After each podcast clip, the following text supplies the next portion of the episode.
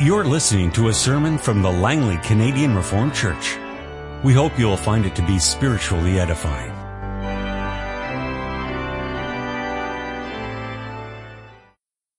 Our scripture reading this morning is from the prophecies of Micah. Let us turn now to chapter 4 of Micah. We begin our reading at verse 1 to the end of that chapter. In the last days, the mountain of the Lord's temple will be established as chief among the mountains. It will be raised above the hills and peoples will stream to it. Many nations will come and say, come, let us go up to the mountain of the Lord, to the house of the God of Jacob. He will teach us his ways so that we may walk in his paths. The law will go out from Zion, the word of the Lord from Jerusalem. He will judge between many peoples and will settle disputes for strong nations far and wide. They will beat their swords into plowshares and their spears into pruning hooks. Nation will not take up sword against nation, nor will they train for war any more. Every man will sit under his own vine and under his own fig tree, and no one will make them afraid. For the Lord Almighty has spoken. All the nations may walk in the name of their gods. We will walk in the name of the Lord our God forever and ever. In that day declares the Lord, I will gather the lame, I will assemble the exiles and those I have brought to grief. I will make the lame a remnant, those driven away a strong nation. The Lord will rule over them in Mount Zion from that day and forever. And as for you, O watchtower of the flock, O stronghold of the daughter of Zion, the former dominion will be restored to you. Kingship will come to the daughter of Jerusalem. Why do you now cry aloud? Have you no king? Has your counselor perished that pain seizes you like that of a woman in labor? Wrist in agony, O daughter of Zion, like a woman in labor. For now you must leave the city to camp in the open field. You will go to Babylon, there you will be rescued. There the Lord will redeem you out of the hand of your enemies. But now many nations are gathered against you. They say, let her be defiled, let our eyes gloat over Zion. But they do not know the thoughts of the Lord. They do not understand His plan, He who gathers them like sheaves to the threshing floor. Rise and thresh, O daughter of Zion, for I will give you horns of iron. I will give you hooves of bronze and you will break to pieces many nations. You will devote their ill-gotten gains to the Lord and their wealth to the Lord of all the earth. Our text this morning is taken from the prophecies of Micah chapter 5, the next chapter, the verses 1 to 5. Marshal your troops, O city of troops, for a siege is laid against us. They will strike Israel's ruler on the cheek with a rod.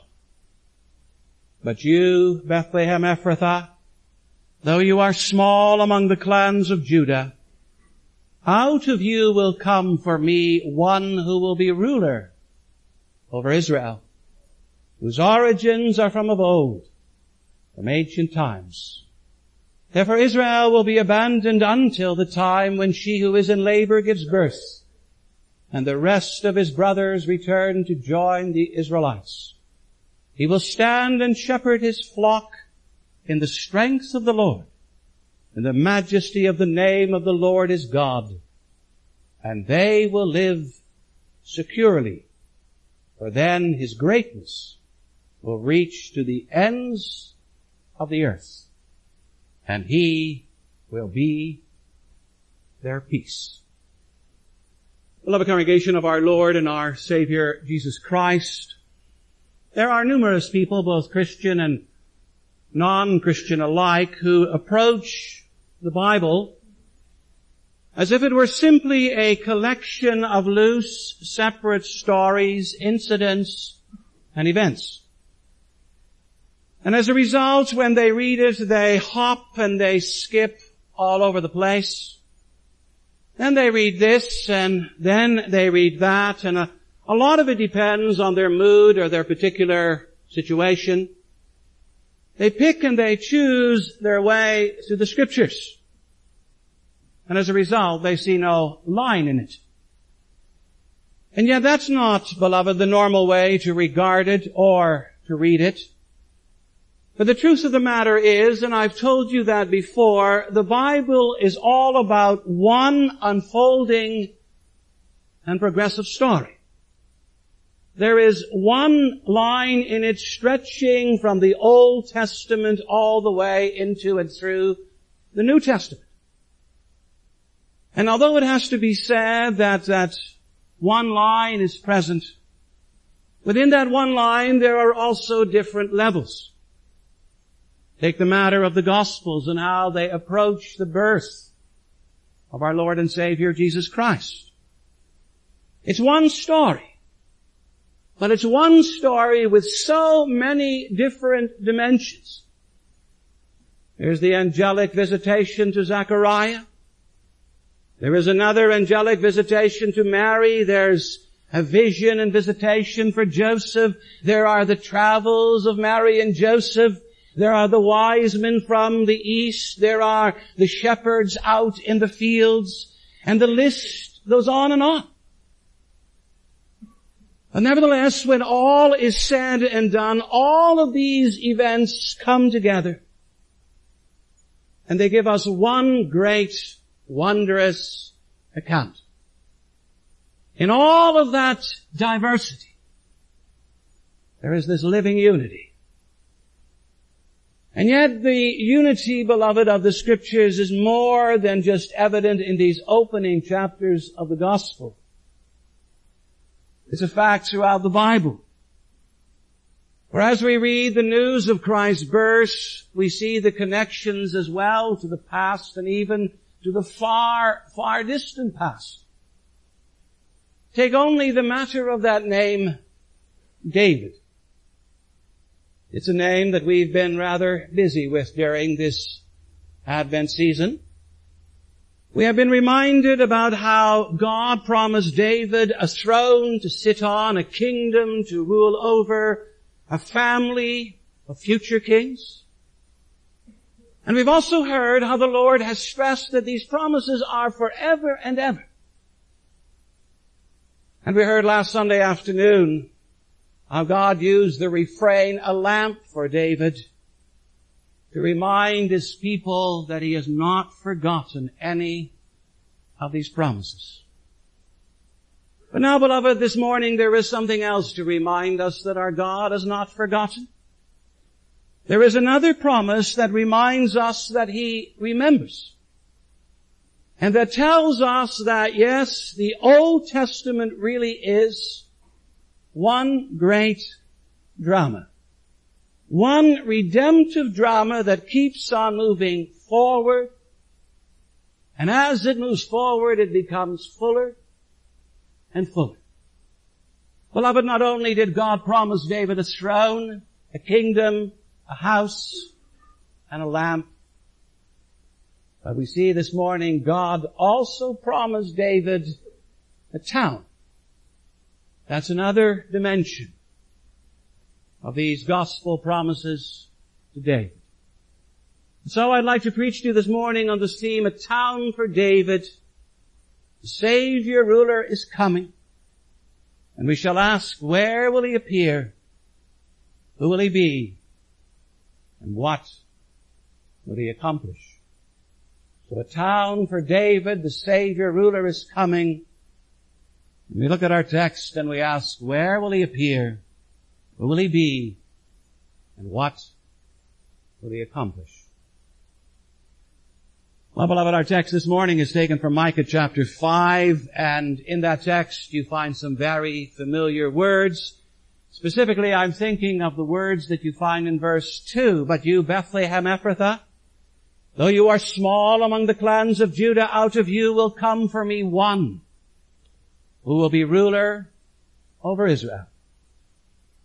How many of you didn't memorize those words as a child, whether for a class assignment or for a Christmas program? And why was that?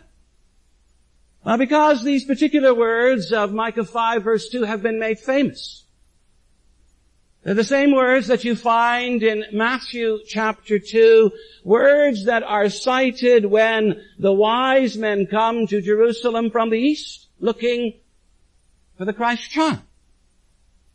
And they ask King Herod where to find him. Herod doesn't know. He hasn't got a clue. He has to consult his priests and the teachers of the law. And they know the Christ will be born in Bethlehem. Micah has foretold it.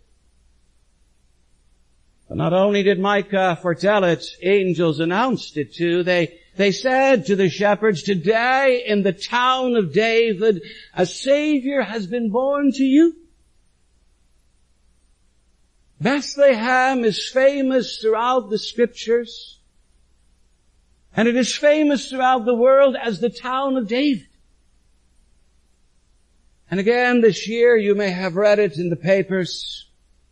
Its streets and its churches will be filled with pilgrims trying to get even closer to that blessed event of so many years ago. But yet if they really want to get close to that event, they're encouraged to do something else as well. They're encouraged to do what we are going to do here this morning, and that is take a good long look at those actual words found in Micah 5 Another meaning. Well, let's first of all look, beloved, for a moment at the setting here. Before Micah 2, there's Micah chapter 5 verse 1. Marshal your troops, O city of troops, for a siege is laid against us. They will strike Israel's ruler on the cheek with a rod. Obviously those particular words describe a rather nasty time. It appears that we are into a military situation here as troops are mentioned. It also appears that we are into a situation here where an evading army is laying siege to one of the cities in the promised land. And a further detail has to do with the fact that the ruler of Israel at that time will not be able to rescue the people. Micah prophesies that he will be struck on the cheek with a rod, which is a fancy Old Testament way of saying that the enemy, enemy is going to humiliate him. So who and what and when is this all about? But if you turn back to Micah chapter 1 verse 1, you can read that Micah was busy as a prophet during the reigns of three kings of Judah, Jotham, Ahaz, and Hezekiah. And when the reigns of those three kings are examined, then what stands out is that during the reign of one of them, the reign of King Hezekiah, Jerusalem was besieged by a foreign army. The Assyrian army led by Sennacherib tried to beat down the walls of the holy city. And so the conclusion is arrived at that Micah 5 is all about the siege of Sennacherib during the reign of King Hezekiah. Now that is one possible explanation. But however, there is a problem with that explanation for King Hezekiah was not defeated and humiliated by the Assyrian general and his army. Those of you who know your Old Testament scriptures know that God worked a great and a mighty deliverance for Hezekiah, for Jerusalem, for Judah. You see, Hezekiah was not struck on the cheek. Who was? Personally, beloved, I would side with those scholars who say that Micah 5 verse 1 took place at the end of the reign of King Zedekiah. And while it is true that Micah did not live probably during his reign, nothing could stop him from prophesying already about it. In Micah 1 verse 1 we are even told that his book is about the vision he saw concerning Samaria and Jerusalem. In the days of Jotham, Ahaz, and Hezekiah, Micah saw a vision regarding the future. And what sort of vision? He saw Jerusalem surrounded by a great army and under siege. He even saw her fall to the enemy. And Micah even saw something else. He saw King Zedekiah being captured and taken to Nebuchadnezzar and there Micah saw all of Zedekiah's sons being killed. And in 2 Kings 25, he saw Zedekiah's eyes being put out. In short, Micah saw Israel's ruler being struck on the cheek with a rod. You can imagine all in all that represents a rather distressing prophecy. Desperately he sees a city and a kingdom trying to defend itself. He hears a cry for fresh troops to come along. He hears it ring out, but no one answers. Jerusalem will fall. The king will be humiliated. This is a text in a very dark and distressing situation. But then beloved, if there is a sad setting here, there is also the contrast. And what kind of a contrast? Why the contrast between verse 1 and verse 2. But you, Bethlehem Ephrathah, though you are small among the clans of Judah, out of you will come. Here is a case of Jerusalem versus Bethlehem. Jerusalem is the mighty, the great, the proud, the vain, the haughty capital city. And as for Bethlehem, it is that little minor town some 10 kilometers to the south. And it has no power or wealth. It's good for only a few things, growing grain and raising sheep for Jerusalem. Bethlehem, the house of bread, that's what it needs. Ephrathah, fruitful, plentiful. And most likely Bethlehem is the town. Ephrathah is the region around it. Yes, and it was also something else. It was the home of the smallest clan in all of Judah. The people of this town and region just didn't count in the eyes of men. They had no standing or influence. They were nobodies. They were mere servants supplying the comforts of Jerusalem. And yet, beloved, here is the wonder. Here is a fitting preparation already for what will happen much later on. For Micah prophesies that out of this land of insignificance, someone special will arise. Out of you will come one who will be ruler over Israel. God is going to do a mighty thing. He's going to make a little people and a little place famous. He's going to raise it up. And isn't that just like our God? Isn't that something that every Christmas reminds us about? Our God loves to dabble in surprises. He loves to turn expectations and estimations upside down. He loves to catch people off guard. He does it by choosing Bethlehem. He does it by choosing Mary. He does it by choosing the shepherds. He does it by choosing people like Joseph and Anna and Simeon. Truly beloved, there is a sense in which Christmas is the feast of the underdog,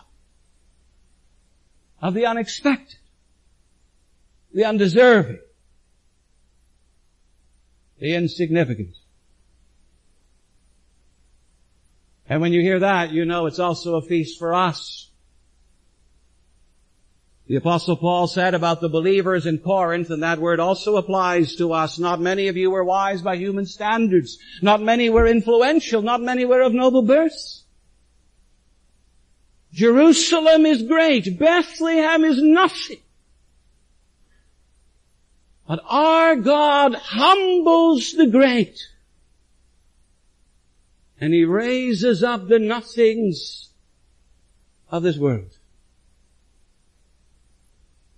And that's not all he does. He does something even more significant. He promises something to his people. An unimaginable ruler. Look closely at the, rest of verse 2. Out of you will come for me one who will be ruler over Israel, whose origins are from of old, from ancient times. Now what is that? Better yet, who is this? Some might be inclined to say, oh, this is just one more announcement of the coming of yet another human ruler. And what's so great about that? Israel has had so many of them already yet, but, but how many of them can be labeled success stories? How many have ruled well? How many lived up to expectation? You see, there's a lot of skepticism in the air. Oh, and we know something about that too, don't we? Last week the federal election campaign in Canada continued. The politicians made their rounds even in British Columbia and they had their first debates. And what did we hear but promises, promises, and more promises?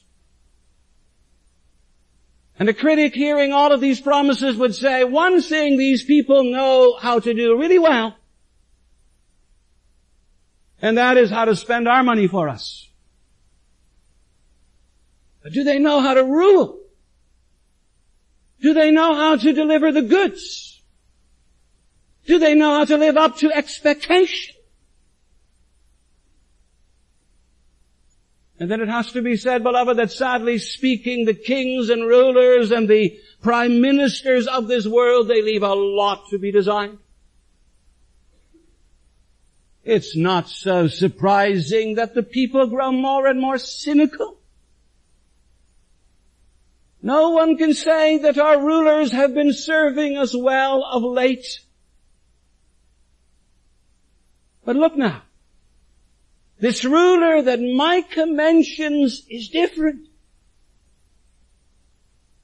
Some very peculiar things are said about him. For one, God says that he will come from me. For another, his origins are said to be of old from ancient times. With regard to that first thing, Micah is prophesying that this ruler will be different because God himself is sending him. The Lord has seen the plight of his people. They and he as well are tired of this good king, bad king merry-go-round. He's fed up with all the compromising and, and the idolatries and all the injustices and immoralities. He's going to intervene most directly and give them a better and far superior ruler. This ruler will represent him truly and really work for the blessing of God's people. And Micah says he's going to do that forever. But here the second thing comes into play. Micah refers to him as being from of old, from ancient times. And that you will agree is special language. Actually, it's the language of divinity being added to the language of humanity. This coming ruler will be unlike any other. He will be fully human and yet he will also be truly divine. He's a ruler, Micah says, who's always been. He's the eternal ruler. He's the ruler unlike any other. And who is this ruler? Well, I think you all know the answer. He's none other than our Lord and King Jesus Christ. It's about His coming that Micah is prophesying. Of Him, John declares, in the beginning was the Word, the Word was God, with God and the Word was God. He was with God in the beginning. Through Him all things were made. Without Him nothing was made that has been made.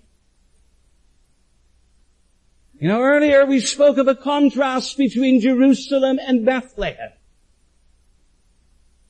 Well, here's another contrast. A contrast between all of the rulers of this world and the ruler to come. The defective rulers of this world and of Israel are pitted against the perfect ruler of them all. And He's coming. Never doubt it.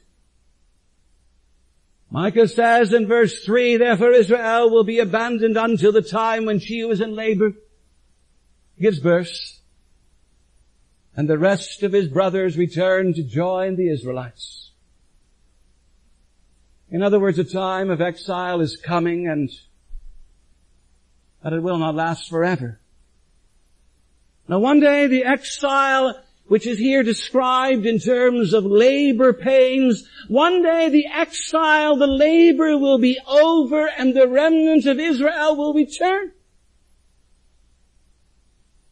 Yes, and then this great and unparalleled ruler will appear.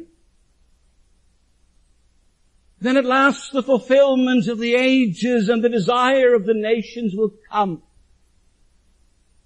And Jesus, the Christ, will be born in Bethlehem, the town, village, city of David. But born to do what? What will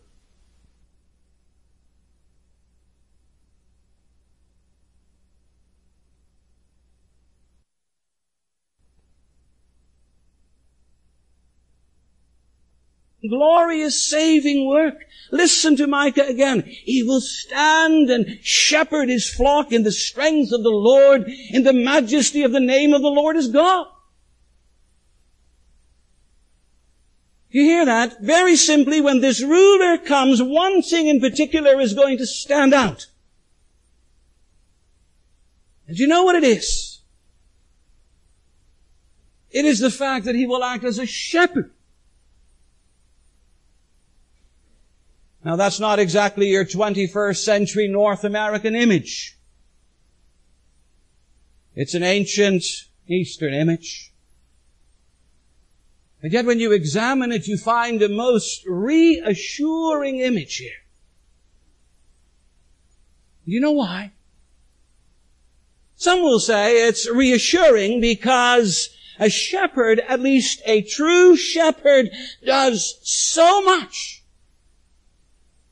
he feeds, He leads, He provides, He defends, He nurses, He watches, and so much more. And that's all true. I would say to you this morning, it's very hard to find a more comprehensive and complete image of perfect care than a shepherd. There's reassurance in all that he does. But you know there's reassurance in something else as well. It's the fact that a shepherd does all of these things mentioned and more for the sake of the sheep. In other words, a true shepherd is not someone who is chiefly concerned about number one, which is meat. He is not in it for the power, the prestige, or the pension. He's not on an ego trip. Now a true shepherd denies himself. And he always, always puts his sheep first and foremost. Their welfare is his first priority. Their happiness is his chief aim. Their security is his all-consuming passion. And that's the picture of a true shepherd. And isn't that at the same time a picture of our Lord and Savior Jesus Christ? Read in John chapter 10 what he says about being the good shepherd and how he repeatedly emphasizes the good shepherd lays down his life for the sheep. It's all service. It's all sacrifice. And read too about his crucifixion, suffering, and death. It's all for the redemption of his people. You see, this ruler of Micah, he knows how to serve. He knows how to do it in the strengths of the Lord. And he knows how to do it so as to add majesty and glory to the name of the Father. And the result, says Micah, is that here at last is a ruler to hope for and to trust in and to look forward to. And about God's people he writes, and they will live securely for then his greatness will reach to the ends of the earth. And he will be their peace. Those words represent, I would say, present reality and future fulfillment. Today already, all of those and all of you who trust in this ruler, this shepherd, will be able to live. They can live in the knowledge and the certainty and the comfort of His sure promises and the knowledge of the present power of God. The fact that Jesus Christ is who He is and does what He does pays all kinds of dividends today in our lives in terms of hope and comfort, and strength, and perspective and consolation. And then there is even more, for Micah puts it, one day his greatness will reach to the ends of the earth. In addition, he says, one day he will bring complete and perfect peace into the lives of his people forever. And isn't that beautiful, beloved? Isn't that comforting? Isn't that something to look forward to? One day all of the spears are going to be broken. All of the plowshares are going to be in evidence. All of the weapons of war will be no more. No wonder that Simeon was looking for the consolation of Israel. He knew where to place his hope and his confidence. And his hope was rewarded. And beloved, that applies to us. You and I are living between the advents. No, we're not living between evolution and extinction. We are living between the first coming and the second coming of the world's greatest ruler and shepherd. And as we do so, As we live our lives in that context, let us do it with great joy and anticipation.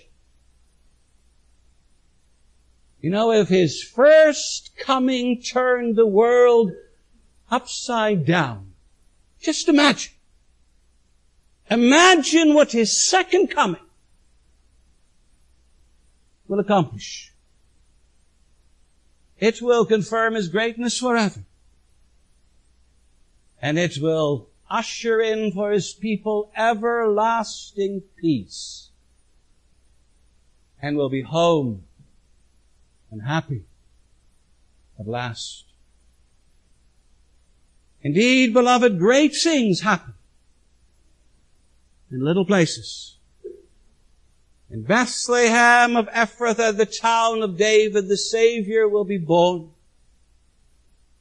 To Bethlehem a Savior for the world is come. Truly David receives a throne, a kingdom, a house, a lamp, and a town. He receives it all in Jesus Christ, His Son. Amen. This has been a sermon from the Langley Canadian Reformed Church. For more information, please visit us on the web at www.langleycanrc.org.